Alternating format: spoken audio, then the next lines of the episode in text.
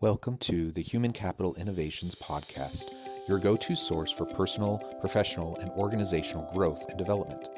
We hope you tune in often for all things people management, organizational development and change, organizational leadership, and social impact related. Maximize your personal and organizational potential with Human Capital Innovations Podcast.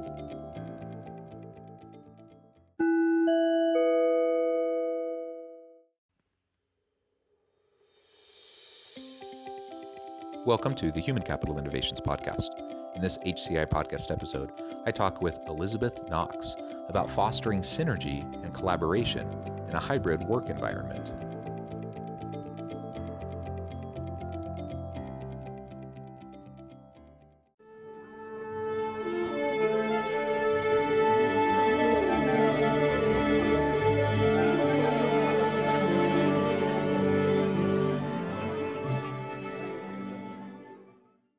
Elizabeth Knox, welcome to the Human Capital Innovations Podcast. Thanks, John. I'm really excited to be here. Yeah, I'm excited too. Uh, we've been preparing for this episode for a while now, and it's great to get connected and to be talking today about something that's so important and so timely. That is focusing on hybrid work environments and how we can foster synergies and collaborations when we're not together all the time. Um, now, certainly over the course of this past year, many individuals have had to pivot and deal with either virtual work arrangements or hybrid work arrangements. And so I think this is something everyone's been struggling with a bit and trying to wrestle with and figure out. Uh, and you bring a lot of expertise to the table as it comes to this topic. So it's going to be a great conversation. I really appreciate you joining me. As we get started, I wanted to share Elizabeth's bio with everybody. Elizabeth Knox loves to work, but she also knows it's not easy to work well. That's why she started MatchPace. She knows how much companies, government agencies, and nonprofits contribute to the good that the world needs, but only if the people who work there are working well and living well. Elizabeth helps organizations reimagine their workday to focus on the right priorities that drive to the right outcomes so people can be more effective and prevent burnout. Elizabeth is also the creator and host of the podcast You Need to Stop Doing That, challenging the belief that we should always add more to our lives, more tech solutions, more activities, more relationships, and more stuff. She interviews guests across industries who share their own experience with saying no so they can work and live in line with their priorities.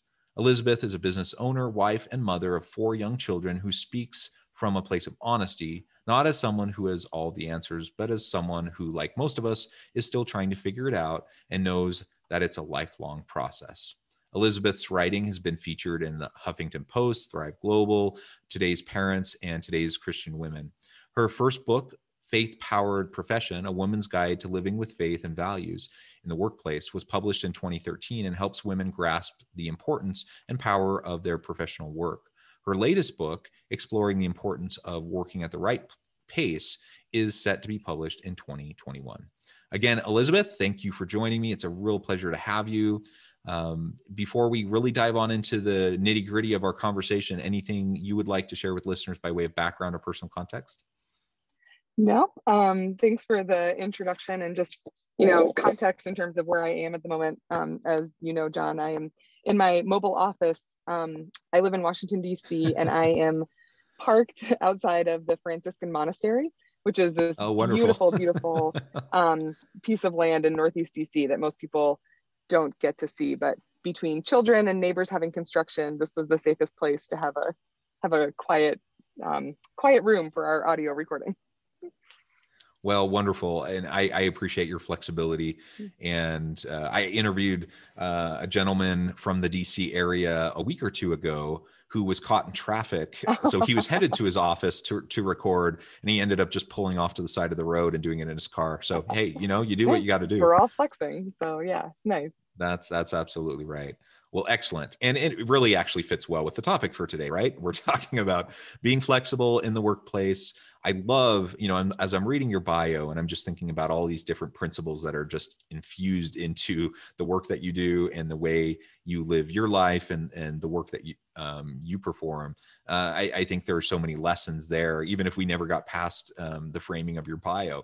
But I love the idea of pacing, uh, finding you know being able to say no um, and the one thought that really struck me uh, several times as i was going through your bio was the idea of minimalism uh, that's mm-hmm. something that my wife and i actually have been embracing more and more in recent years uh, and my wife is currently a bit on a minimalist bend of, of, just trying to like declutter and get you know stuff out mm-hmm. and it's mm-hmm. it's physical minimalism right like we mm-hmm. don't need to have all the clutter in our lives physically but right. it's also the mental minimalism like we we don't need mm-hmm. to overextend ourselves and keep like you say don't keep adding more and more and more and more endlessly mm-hmm. we we have to take time to step back to to take inventory of our lives and figure out what our priorities are and focus on those things and not allow ourselves to just get bogged down and overwhelmed by all the just continuous stuff. Yeah. No, I mean, when you think of physical minimalism, um, I mean, we are aspirational minimalists as well, aspirational plus four children. Um, you have six kids, so I think you know the drill that um, it's, you know, that is a challenge, but it's, my husband and I will talk about sometimes we spend more time rearranging our crap you know that's what we call it because when you're spending time just moving it from place to place or whatever to make something functional it doesn't feel like that stuff has as much value as you intended it to. Um, and i think that happens in our workplace as well that we spend more time rearranging our stuff to try to be able to work well or kind of managing things that are there that don't actually contribute to the the most important thing that we want to be working on. And so that's I wrote an article called The Life Changing Magic of Tidying Up Your Workday, um, a little riff on Marie Kondo there, and just really thinking about what is essential for me to do my job and what's all this other stuff. And can I, you know, eliminate that um, and really just focus on the priorities? So, so yeah, that's a big thing for me personally. Like I said, you know, like my bio says, yeah. hey, I'm figuring this out too. And then it's a big thing with clients talking about what really is important and what can you take off of your plates that's distracting you from what's most important? Yeah absolutely. And that that so that certainly applies to us on a personal level uh, but it also applies to workplaces. And i think about minimalism in work design that mm-hmm. also has a lot of value.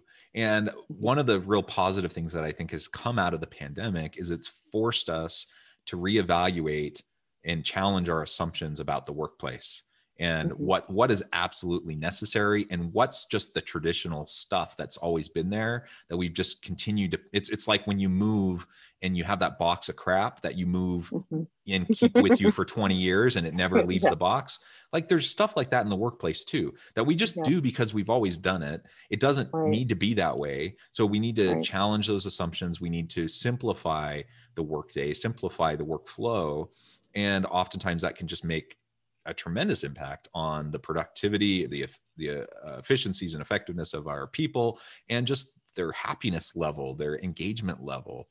Um, yeah. And so, I, I, anyways, I think the the the pandemic has actually helped in a lot of ways as we've tried to really evaluate those priorities and challenge, you know, the status quo. Yeah, I'm excited to see what comes out of it. I think similar to that box, that same box that moves with you through multiple moves or whatever and never gets unpacked it's daunting to think about examining it and it's going to take time to i mean there's one option. Some people say you know if you haven't opened it in you know however many years just throw it away. And i almost did that and found my grandparents wedding invitation. So that has stopped me from literally just throwing anything away which means you know you need to go through and see if something valuable is in there. And that requires time in the workplace you know to to look at your systems and look at your processes and look at the way that you work. And I think a lot of people, similar to physical clutter, are intimidated at the thought of spending time examining how they work. But if you put that parallel to what it's like then when you've actually gotten rid of things that no longer serve you, you get that feeling at work as well. You get the freedom that comes afterwards. Um, and that feeling is, you know, kind of unmeasur- immeasurable um, to have freedom from stuff that is no longer useful proverbial stuff in the workplace. Yeah, too. it's it's liberating. yeah, and you know, when when we start to free up our mental bandwidth, our time to focus on those things that really matter most in the workplace, you know, then then that leads to better collaborations it leads to better and, and more innovation innovative mm-hmm. practices and and things that will just help us be successful and find mm-hmm. fulfillment and satisfaction in the in our workday so i think i think it's wonderful Well, so one of the clear outcomes of this pandemic has been, you know, people going into virtual work. Uh, but there's been quite a bit of research that's come out, you know, during this year, uh, initially showing, you know, the the the difficulties people were having moving mm-hmm. online, going to a virtual kind of a workplace. Over time, fatigue setting in. Um, mm-hmm. People liked it, but then that fatigue started to set in, and loneliness and like disconnection started to set in uh, and the mm-hmm. realization that there is value in being together in the workplace. And so I think what really I've seen over and over again in, in some of the recent studies that have come out is that people are settling in on this idea of you know they really like the flexibility of working remotely but they really miss the camaraderie they miss the personal connection of being physically in the workplace and so we're settling into this idea of there's going to be some sort of hybrid arrangement probably in most organizations as we come out of the uh, the pandemic. I know my university, for example, uh, mm-hmm. prior to the pandemic, they, they, I mean, it was kind of archaic the way that they had like uh, anti-virtual work policies in place, um, and that all went out the window, right? So now the, mm-hmm. people have been working virtually for the past year. Now we're coming out of this, and they're fully embracing the hybrid model uh, and saying, yeah, you know, we're gonna we're gonna have hybrid arrangements, and people can work, eh, you know, in their physical offices. They can they can work mm-hmm. virtually, and I think it can become the best of both worlds if we do it the right way. So I, I mm-hmm. suppose that's really the the the key issue at this point in time. Yeah, and I think you know there is no one right way, which is simultaneously frustrating and liberating, right? Because there's no one way that you can just say, oh, this is the arrangement that everybody should have. It's really going to be personalized to the organization and whatever level of an organization there may be you know what the large organization needs and what individual teams need and everything and so it's going to require some more of that examination and adjustment that i think is becoming a pretty constant presence in our lives of you know responding to change and responding yeah. graciously to change um, and so I think that that is, you know, the way that we're looking at it as, you know, on one end of the, the spectrum, you could have completely in person, and there might be. I, have actually had a hard time. I'm like, what would actually, what would be need to be done completely in person? Because even at a hospital or at now, we've got telemedicine, or even, you know, at a school, well, now, you know, certain roles can be done virtually. Um, you know, so there's completely in person or completely remote, and then in between there is a large spectrum of hybrid and an organization needs to examine what their team needs what their client needs um, what they think is right for their collaboration to figure out then where they fall on that spectrum of hi- a hybrid work environment.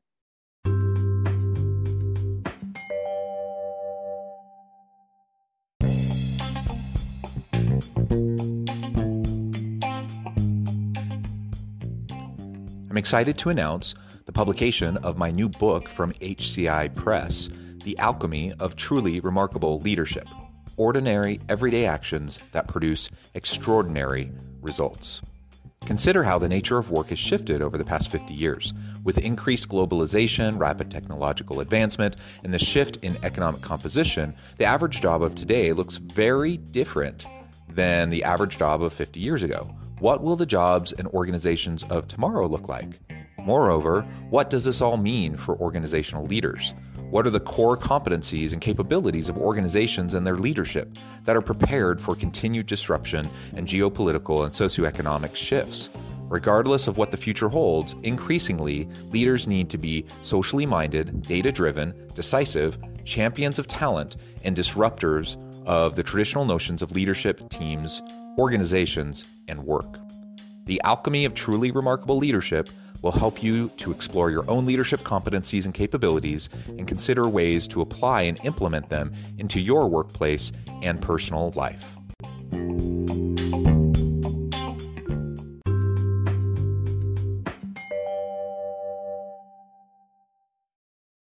Yeah, and it is a spectrum. So it's clearly not an either or, all virtual, all face to face, uh, mm-hmm. or this exact middle point of saying you know right in the middle we're going to focus on you know like 50 50 split right? It's, it, it has to be um, tailored and certainly every organization is going to be a little bit different in how they approach it but you you pointed out that teams and div- divisions and teams within the same organization needs to have the flexibility to adapt in a way that makes sense for them and their work processes and workflows and the type of customer facing roles they may or may not have and such you know so there's all these yeah. considerations that have to go into it um, but it, it, you know if we can start to embrace it and start to do the work of really cons- you know uh, taking a good hard look at um, our work arrangements you know then i think we can find a balance that's going to work for the organization for the employees for the customers and be a win-win-win all the way around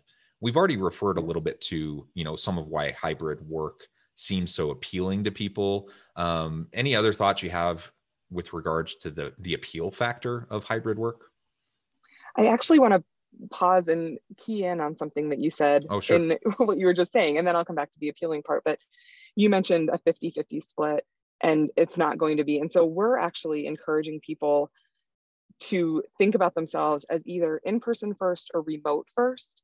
And it doesn't mean that it's not going to be a mix, but you're if you can think of yourself that way and hey, our you know the way that we collaborate where our clients are you know i'm thinking a university is probably an in-person first organization and then there are questions as an in-person first organization that you can ask yourself to ensure that you are you know providing what you need to for your team for your clients you know for the students for the equity of everybody you know everybody's participation and opportunity you know and if you're a remote first there are different questions that you ask yourself and different accommodations that you make. And so we're actually you know trying to say hey it's not it doesn't mean you can't switch. It doesn't mean there aren't elements of the other part. But if you can think of yourself as either remote first or in person first it will clarify those questions that you need to ask yourself. And we actually have a list of questions um, for organizations to ask themselves to be able to do that well instead of pretending that they are a 50 50 split or pretending that there aren't considerations to take if they choose, you know, wh- whichever they choose. So, um, yeah, yeah, absolutely. And, and I would just add to that, just having a little bit of um, flexibility uh, around mm-hmm. these arrangements Mm-hmm. Um, mm-hmm. it goes a really long way. So if mm-hmm. someone you know sees themselves as a as a face to face first employee, but they mm-hmm. know they they they know that th- there's the the possibility and the potential that if you know they need to for whatever reason take care of family matters at home and they mm-hmm. can work from home you know a day a week uh, or on a particular week maybe a couple days that week or whatever and mm-hmm. it's not the end of the world and they're not going to be fighting some huge battle to be able to make that happen right. There's a lot of reassurance there for people right? Just having that the the the idea of that flexibility.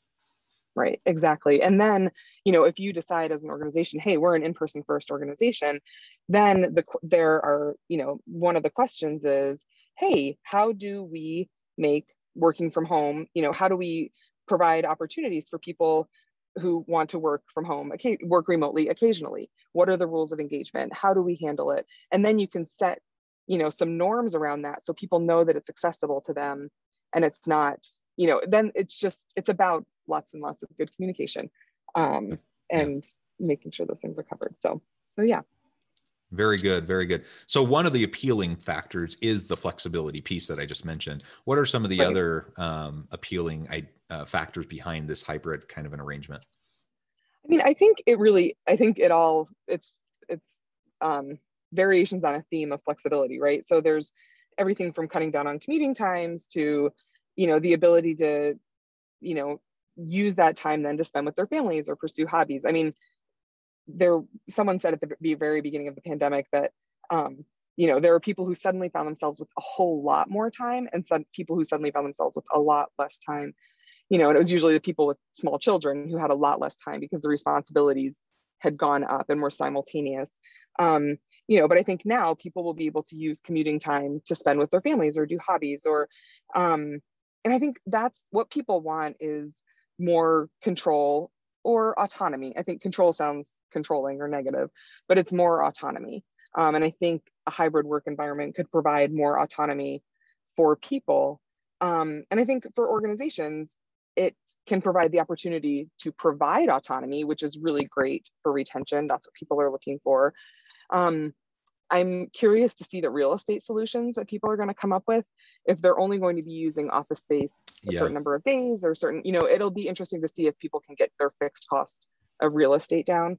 Yeah. Um, you know, so I think that it really all of the all of the benefits fall under flexibility. You know, the ability for people to get their work done.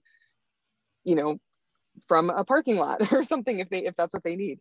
Um, you know, but without that, I mean, at MatchPace, we're really about working well and living well. So it's not about people being available all the time.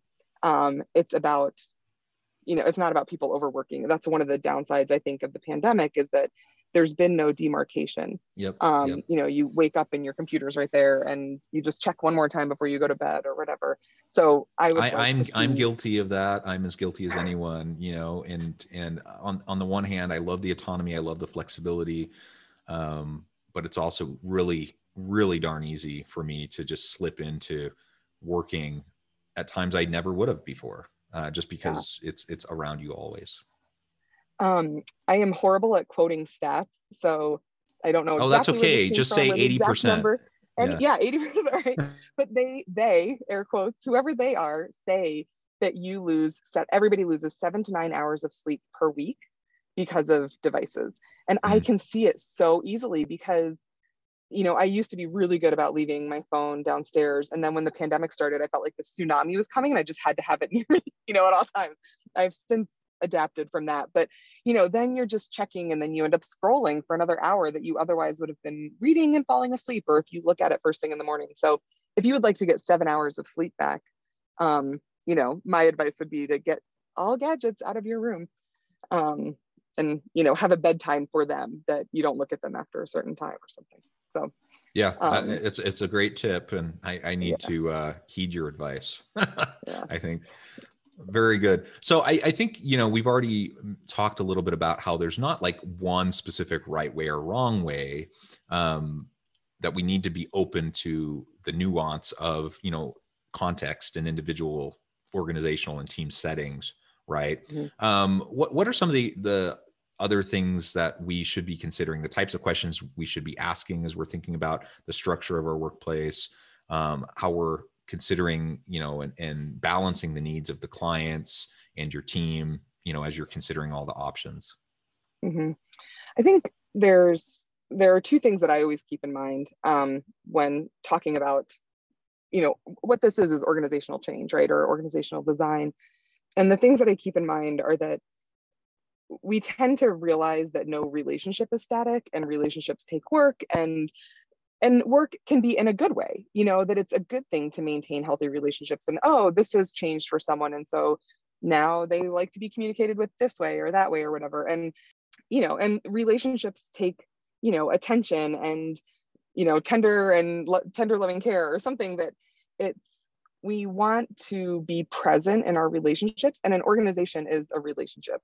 It's relationships with people and so it requires being present and paying attention and adapting um, as the organization adapts and i know that in some regards that can feel exhausting like when will everything just be settled but the reality is and i think that's accelerating in our lifetime that change is constant and so it's being ready to keep adapting um, is probably the first thing I would say. And then the second is just clarity. And that's also, you know, a parallel with the relationships, just lots and lots of clarity about, you know, we talk a lot about an organization's values and how they're living by their values and making decisions by their values. We also talk a lot about norms, which are usually, unfortunately, unspoken and unwritten rules for how an organization functions. And we're really big on uncovering those and speaking them out. And then when people know, hey, yeah, we say our workday ends at X, but the boss is around until, you know, Y, people can make a decision. Oh, okay, now I know that. Now I know what's expected. Is this for me or not? That's fine. You know, it's fine to make that decision. Is this for me or not? But but then also people are just more honest with each other about who they are as an organization. And so I think, you know, recognizing that things will continually be changing um, and uncovering any unspoken or unwritten things that are also changing and then lots and lots of communication um, i think are going to be the some of the foundational ways to work through you know deciding and evolving a hybrid work environment yeah that communication piece I, I, don't think we can understate how important that is uh, at every level, at every stage within the organization. From the point you're just having those direct conversations with your team, with the people um, who are doing the work. What do they need? What do they want? Um, mm-hmm. what's important to them?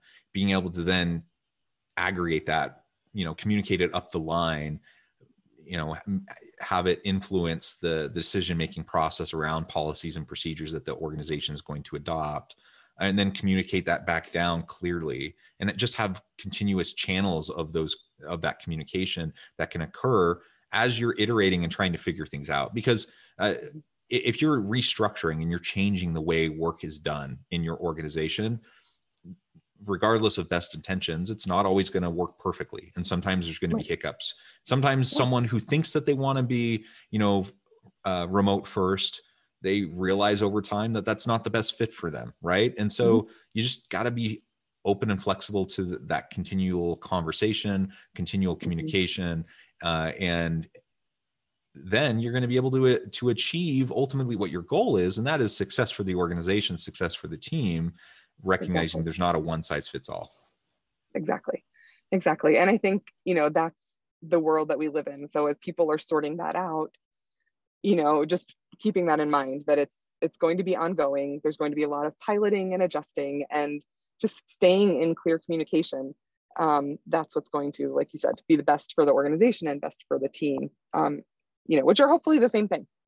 Um, you know you want the the idea you know i again back to my bio it's like i really care about how we work and that we work well. And i think work contributes so much to how we solve problems in the world and how we you know figure things out. And so i want people to work well and live well. So excellent i keep coming excellent. back. These are my this is what i'm all about so.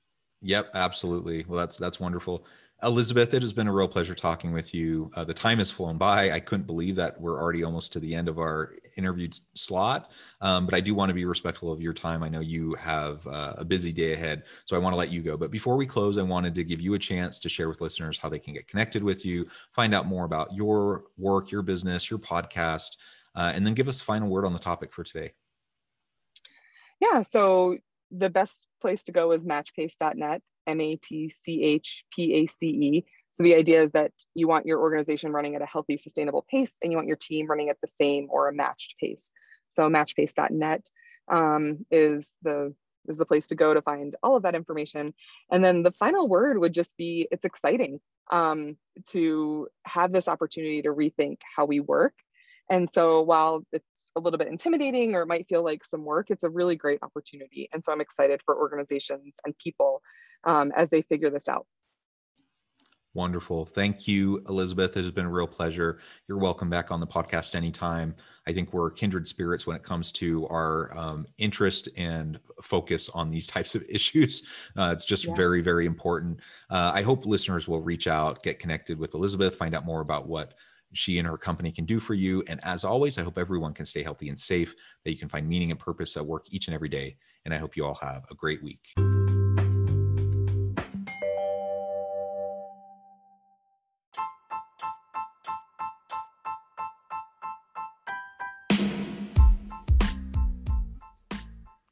We are excited about the launch of HCI's new magazine, Human Capital Leadership.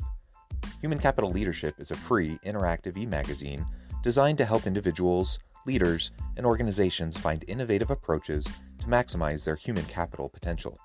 We will be publishing issues quarterly in August, November, February, and May. Check out the first issue and let us know what you think.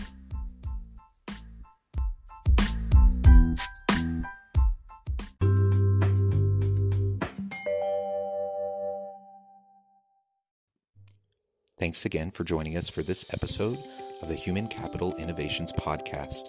I hope you stay healthy and safe and that you have a great week.